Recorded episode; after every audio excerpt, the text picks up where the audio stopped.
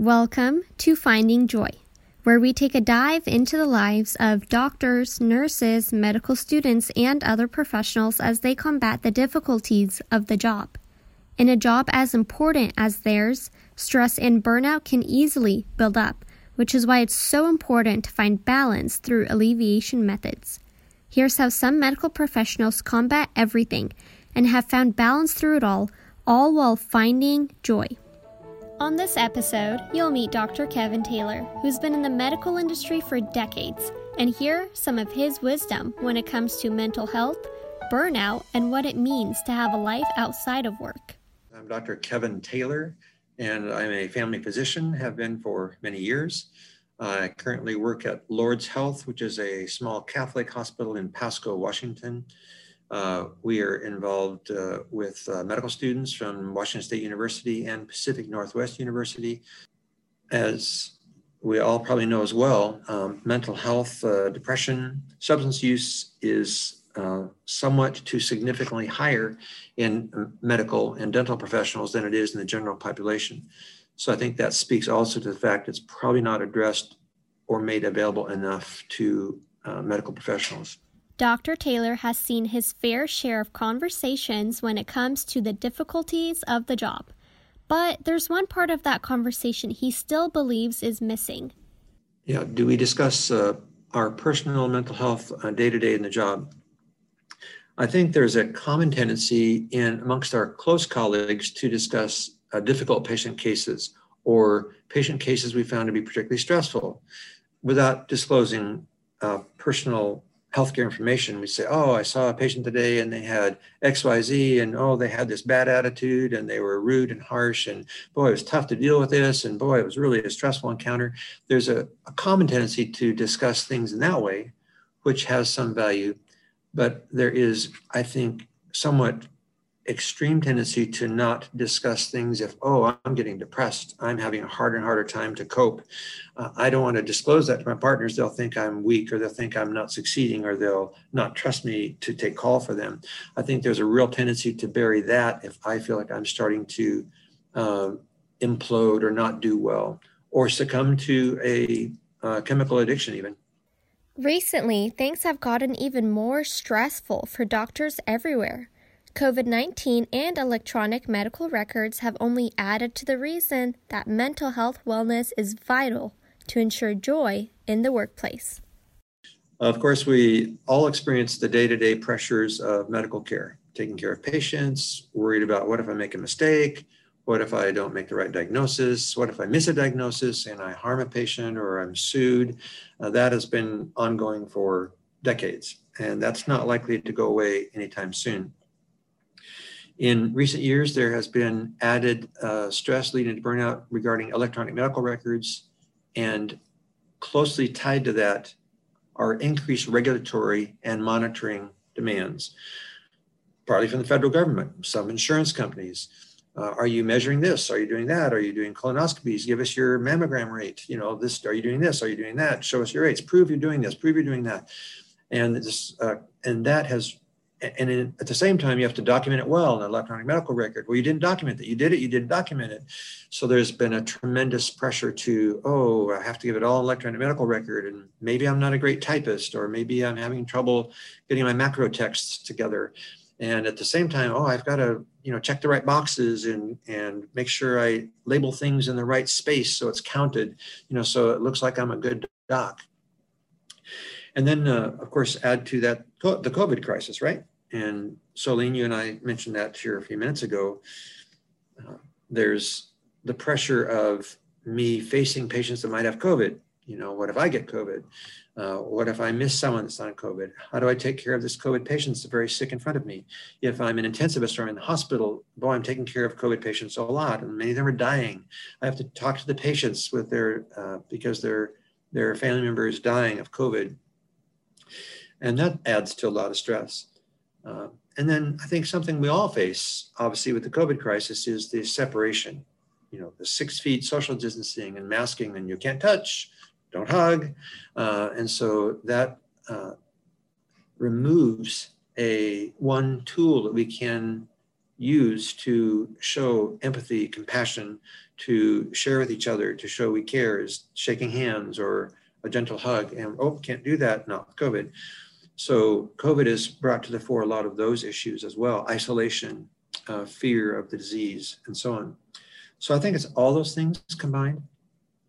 And of course, uh, uh, some people are uh, wrapped up in some individual uh, issues, such as maybe marital conflict, maybe trouble with a troublesome teenager. Uh, I mentioned substance abuse a time or two. Um, what about people that have don't get exercise because they're working 12, 14 hours a day? Um, uh, other stressful things. Maybe I'm not eating well because I'm working too hard in the ICU as a doctor, and I, you know, exist on caffeine. Those kinds of things. So there are a lot of uh, those small things that added up aren't so small. Dr. Taylor's years of experience has taught him to always go back to the basics when things get stressful at work. The basics are the basics for a reason, after all. What do, what do I do to incorporate joy or prevent burnout?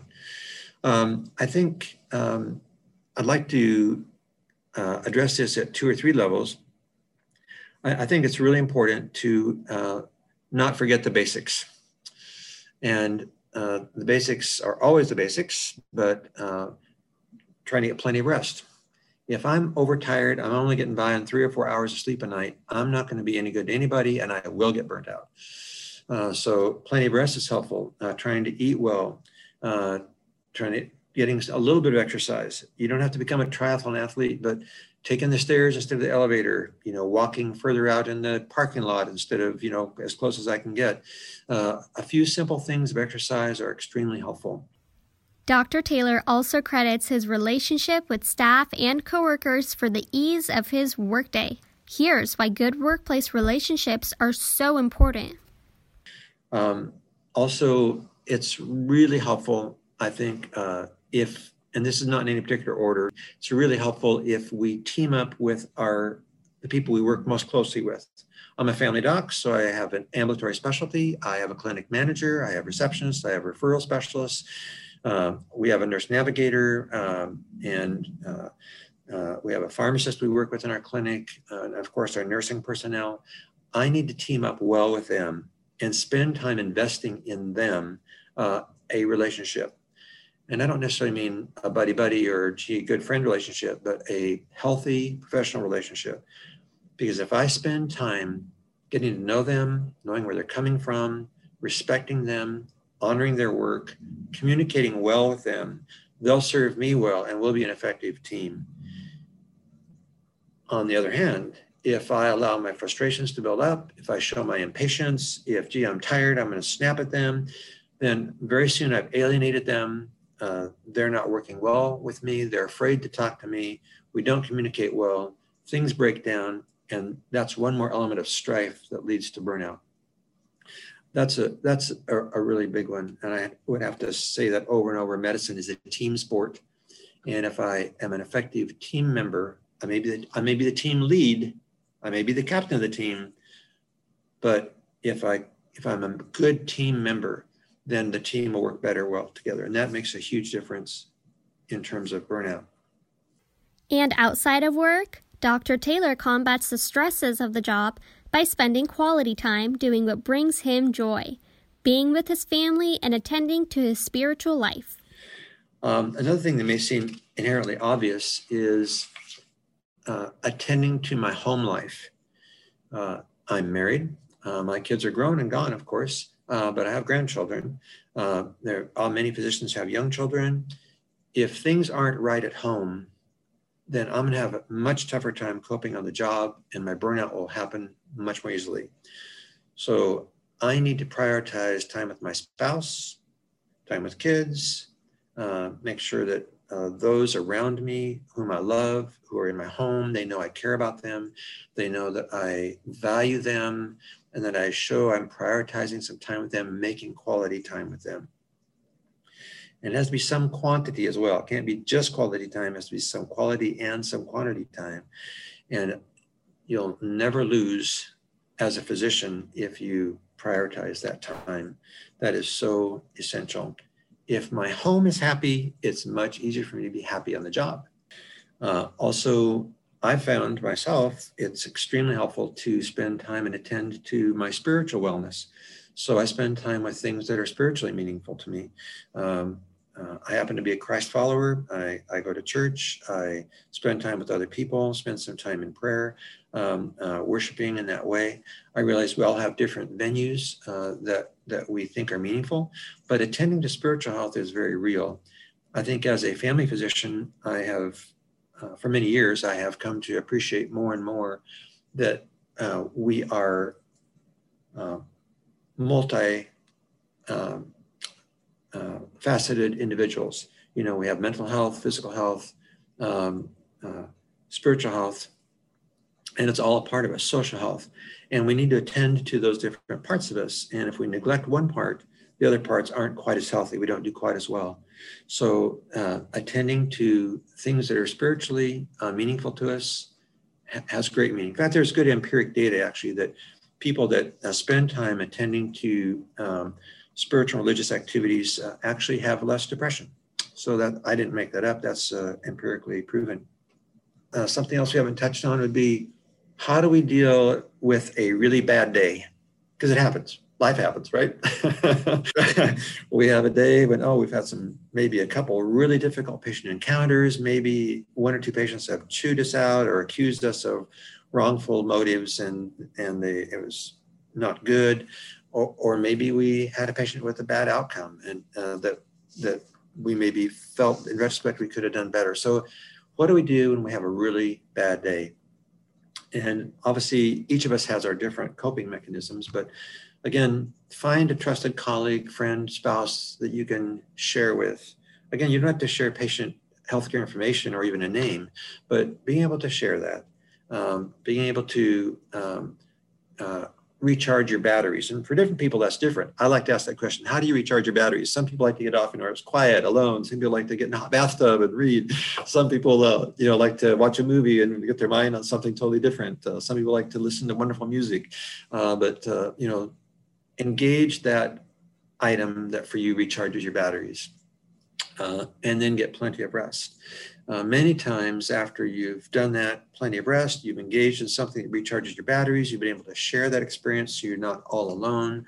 Uh, many times after that, that perspective changes. So the bad day doesn't seem quite so bad, or the bad situation seems more tolerable or more manageable. Um, so that's something I'd like to say. If you have a unique way of minimizing burnout in the medical field, please let us know. Email medicine.ipoc at wsu.edu. This podcast series is made for the Washington State University Elson S. Floyd College of Medicine and funded by the Health Resource Service Administration Grant Number T0BHP33106.